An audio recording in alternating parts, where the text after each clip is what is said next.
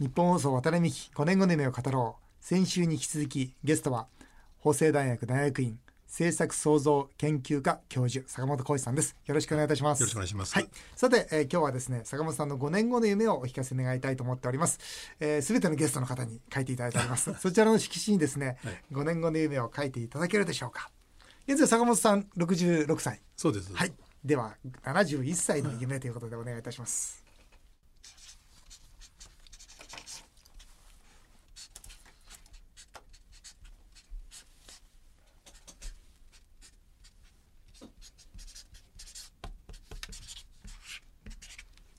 はいあ書いていただきましてどうもありがとうございます。それではあの坂本さん自らあ5年後の夢発表していただけるでしょうか、5年後の夢、えー、5年後も社会で必要とされる人材でありたいと。ずいぶん坂本さんちょっと謙虚じゃないですか。いやいやいつもこうお点です。あの、はい。何になりたいとか大金持ちになりたいだとか、はい。え総長になりたいなんていう気持ちはもうとないんです。だからまあ71歳になりますけどもはい。その時まで世の人がはい。あの本会でもらいたいとか講演に来てもらいたいとかなるほど。喋、ってもらいたいとかですね。そのためには相当毎日精進しなきゃいかんでしょうから、はい。ええ。私の座右の銘は甘だれ石をもがつだとか前へ前へって言ってるんですけど努力の積み重ねではい。71歳まで努力が続けられたらいいなと思ってですね。おその坂本さんはそのなぜ努力を続けようというふうに思われるんですか？非常に弱い中小企業を対象にした研究を始めましてね。はいで、まあ、いろんな問題抱えてていろんな相談をされる方がいてはい。私専門じゃありませんとかはい。分かりませんって逃げることもできたんでしょうけども、まあ、いろいろ周りにいらっしゃる人に聞いてもはい。なかなかその答えがなかなかなかったもんだからはい。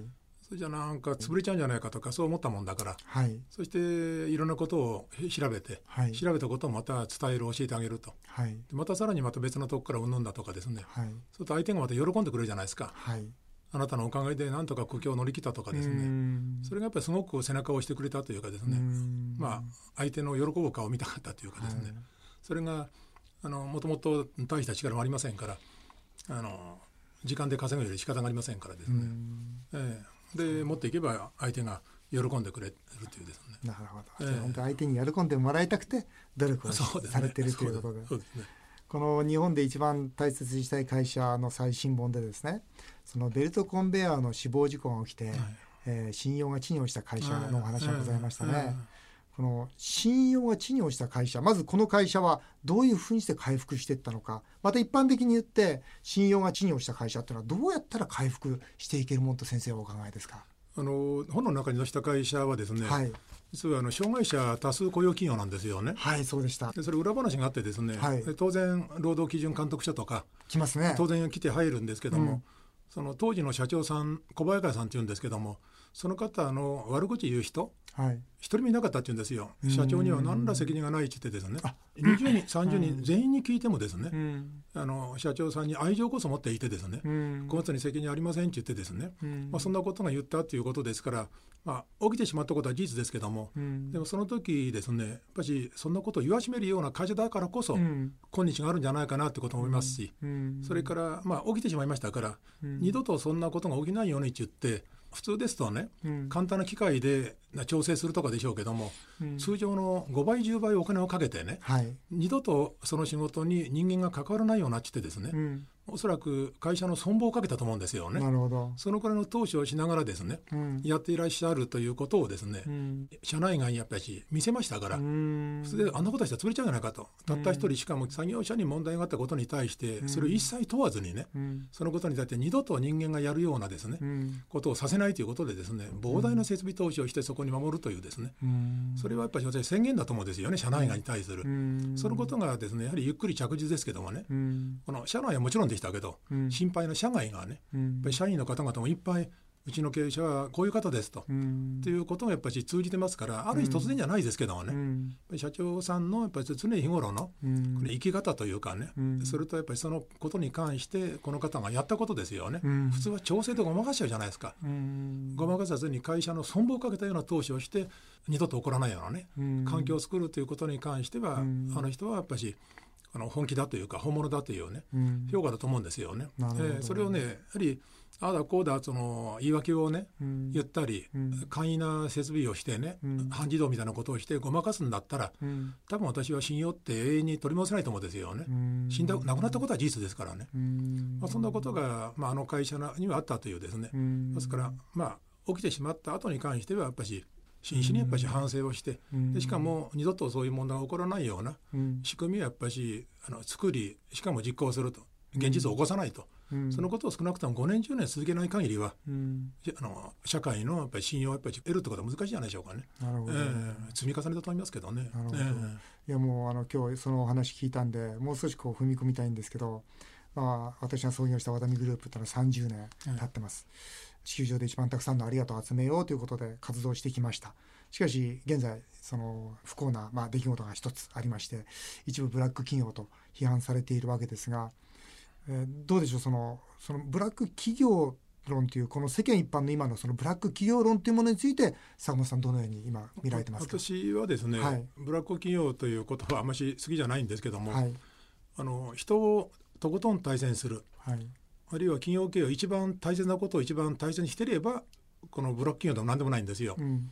一番大切にすべきことを一番大切にしていない、うん。おろそかにする、うん。ないがしろにする、うん。そういった会社はブラック企業と呼んでもいいと思うんですよ。うん。うん私もそう思います。はい。一番大切にすべきことを一番大切にする、これが企業経営の王道ですよ。うん。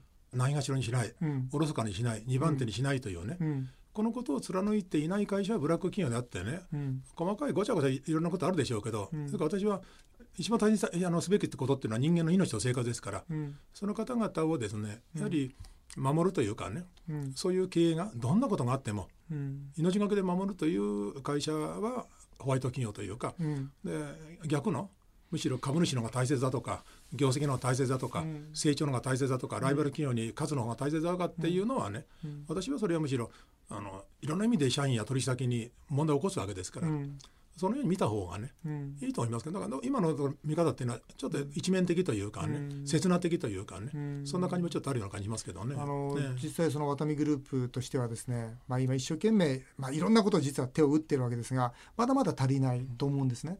ですから本当に坂本先生にですね一度グループに訪問していただいてですね もう見ていただいてはい7,000社の目で見ていただいてですねここ良くないよとかここもっとこうした方がいいよみたいなアドバイスがいただけたら本当に嬉しいんですけども、ぜひまたあのそんなお願いもはいさせていただきたいと思いますね。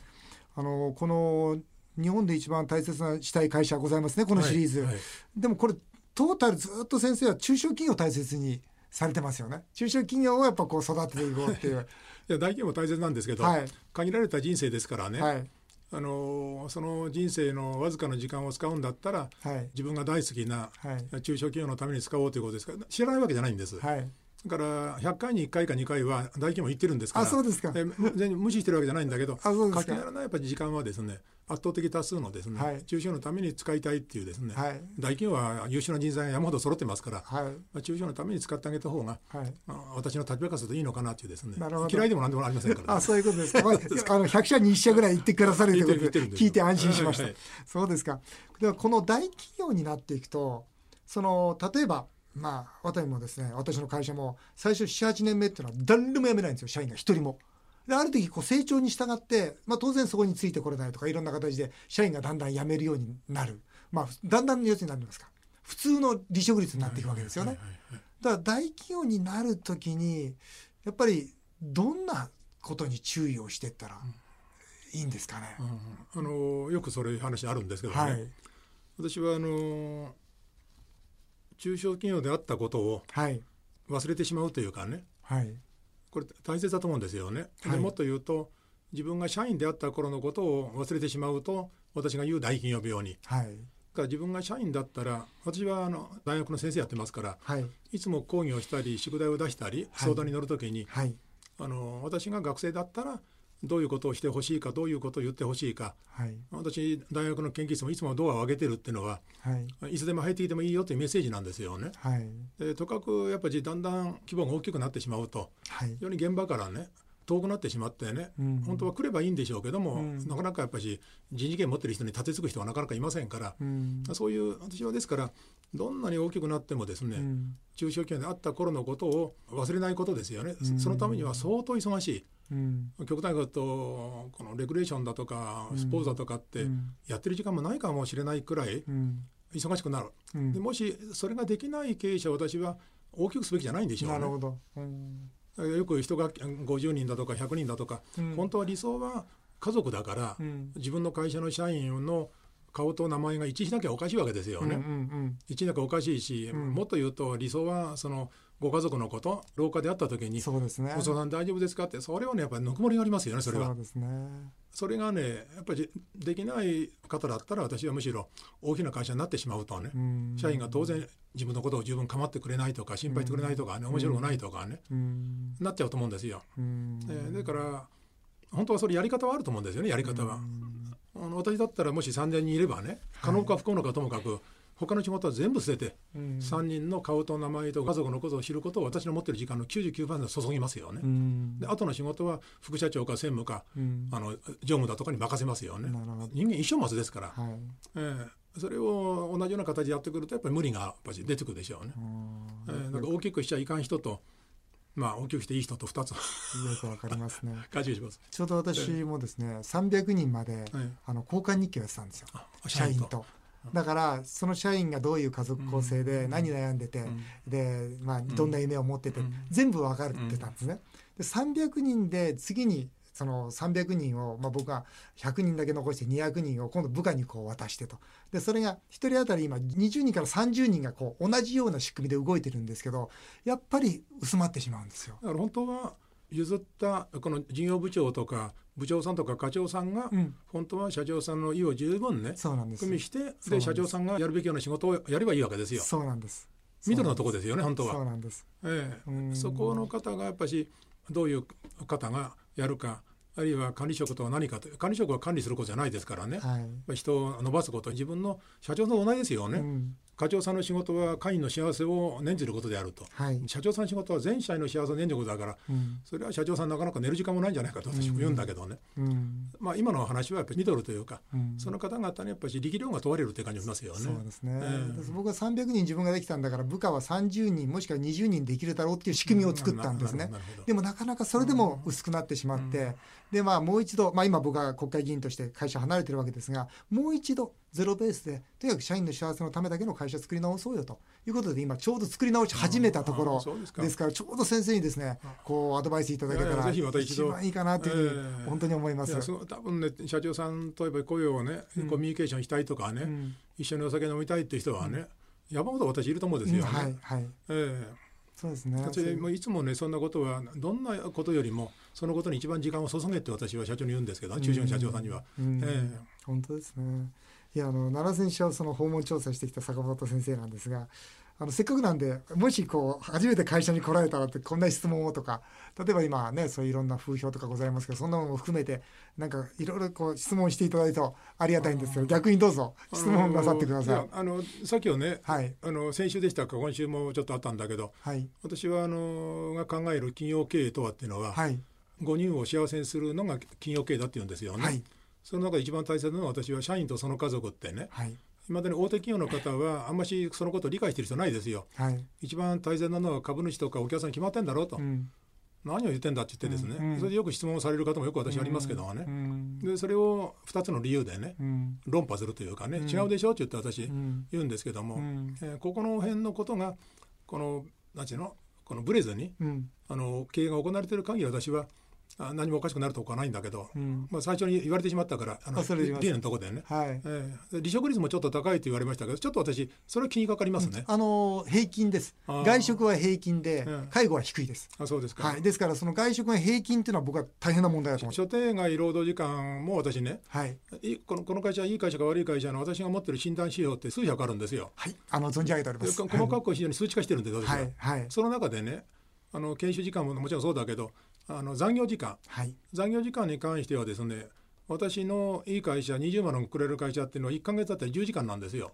10ですか。えということは1日3人もやってませんよね。はいそのくらい10時間で、はい3月にはい日本で一番大切な会社の表彰式があったんですよ。はいでその表彰した会社はですね、はい。過去10年間1か月6時間って言うんですよ。お おー。あえーそうですかで奥さんがなんか社員でご主人が大手企業に勤めていて大手企業に勤めているご主人にはい。給料半分になってもいいからうん。社長取ってくれるっちゅうからこの会社に来なさいって言ったらしいですけどもね、うん6時間でですよ。うん。10時間っていうとやっぱりちょっとあの多いですか？多いです。いやでもね圧倒的ですよ、圧倒的ですすけどこれをねいやうちの社員は残業が好きだからっていう人あるんですよ、うん。だったら社員満足度調査やってるんですかと思うんですよ、うん。それやってますか、社員満足ますやってますやってます。社員満足調査やっててね、時間外について OK ですっていうね、はいっていうことでね、うん。あればとも現実はなかなかねそんなことないですよ、うん。もし好きだったら給料が低いんでしょうね、うんそうですよね。もっと働きたいっていうのはありますよね。そうそれはあります。ね。残業手当欲しいそれはずっと調べればばね、うん。わかりますけど、うん。私先日千葉県の会社に行ったらうん。あの離職率がねやっぱり非常に低くて、うん。えーそれでも先生残業時間が何とかって言ってたからいろいろ調べたらね、うん。ある会社は年収が400万である会社は750万出してるんですようんうね、ん。当然400万の会社は残業をやりたいに決まってるじゃないですか、そうですね。うえん。えだからまあ私はね残業時間の長いの低いのを見るだけでも、うん。えこの会社のあの経営の考え方とかうん。あの社員を本当に対戦しているかうんトイレだとか食堂も私よく見るんですよ、はい。まあ我が社ははい。外食の関係だからはい。でしょうけども、はい。あのお客さんのためじゃなくて社員のためのね、はい。設備をどうしてるか。設備どうもうそはれすごくねはい。現場に行くとなぜそんなことまで先生 トイレまで見るですかって言われるんだけど、はい。社員を本当に心底愛してるかどうかを見るためにっつって、うん私の条件は社員のために設けたトイレはウォシュレットでなければいかんと。うん。それから職社員のはい。午前中の疲れを癒してうん。午後の影響を養う場であるうん。社員食堂ははい。会社で最も風通しが良くて日当たりの良い場所でなければならないと。はい。社長の場所立ちはいかんって言ってですね、はい。私の2300あるチェックリストにそうなんですよ、あそうですか。ずーっと見てきてそうなんですよ。私が今まで見た7000社なんだか700社があそうですか。あこれではねやっぱり社員感動するだろうなと思ってね、あー。ええ。一度ぜひそのぜひ辺のことを。あのあるそのうちの工場なんかはですね ああのまあ外食の場合にはなかなかその設備も要するにお店の面積があるもんですからだから工場なんかはまさにそれ一番わかるんですけどあ一番いい場所に食堂を作ってます。あでトイレも一番。私農業にすごい関心があるんですよ農業いらしてください農業はでも大変で農業どこにある農業日本中にあります。800ヘクタールで北海道から九州まで。日本で一番ですから私ねはい。次世代産業なんですかって言うから、はいまあ、エレクトロニクスだとか自動車とか私はそうじゃないですよ、はい農業とか農業を加工した食料品産業がこの国を救うんですよ。ああ先生おっしゃる通りです僕もそう思ってますから、ねえはいものすごい農業によって関心があるんですよ。あじゃあ来てくださいああそうですか。はい農業の事務所は結構ボロいですけど 大丈夫です事務所はボロくてもいいんだけど、問題はトイレと社員食堂。はい、わかりました。あの、ぜ、ぜひ、あの、いらしていただきたいと思います。いや、本当にありがとうございます。えーさて、あ最後になったんですが、もう本当時間で、あの、最大支援2000万円って、実は私、夢のコンテストをはい日本武道館で主催しておりまして、もう次は5回目になるんですが、まあ、夢を追う子供たちというか、若者たちもみんなこの番組を聞いてくださってます。えー仕事や働き方を見つめてきた坂本先生からも、ぜひ、夢の大切さや、今夢を追いかけてる人へ、最後にメッセージをいただきたいというふうに思います。夢と目標とは全く違って、目標は別に低くても実現可能性っていうのがあってもいいんでしょうけども、はい。夢っていうのは誰が見ても大丈夫かっていうぐらいですね。はい。そのくらいの大きな夢のがいいですよね。はい。なぜいいかっていうと、私は人生っていうのは問題を解決するために生きてるんですよね。はい。ということは問題っていうのは夢マイナス現状ですからはい。夢が大きければ大きいほど解決しなきゃいかん問題が大きいわけですおっしゃるから通りです。夢は大きく大きく持ちなさい中ですね、はいそんなことをですね、はいあの聞いていらっしゃる方にメッセージしたいんですけどもありがとうございます。夢マイナス現状で作ったのが私の手帳なんですよ。全く先生の今おっしゃる通りで、いやありがとうございました。あの今日はですね経営の要諦をですねあの聞いてくださっている経営者の方々に伝えることができたと思っております。充実したあの放送内容でした。本当にありがとうございました。えー渡辺美希5年後の夢を語ろう。先週と今週2週にわたって法政大学大学院教授坂本浩二さんにお話をお伺いしました。どうもありがとうございました。ありがとうございました。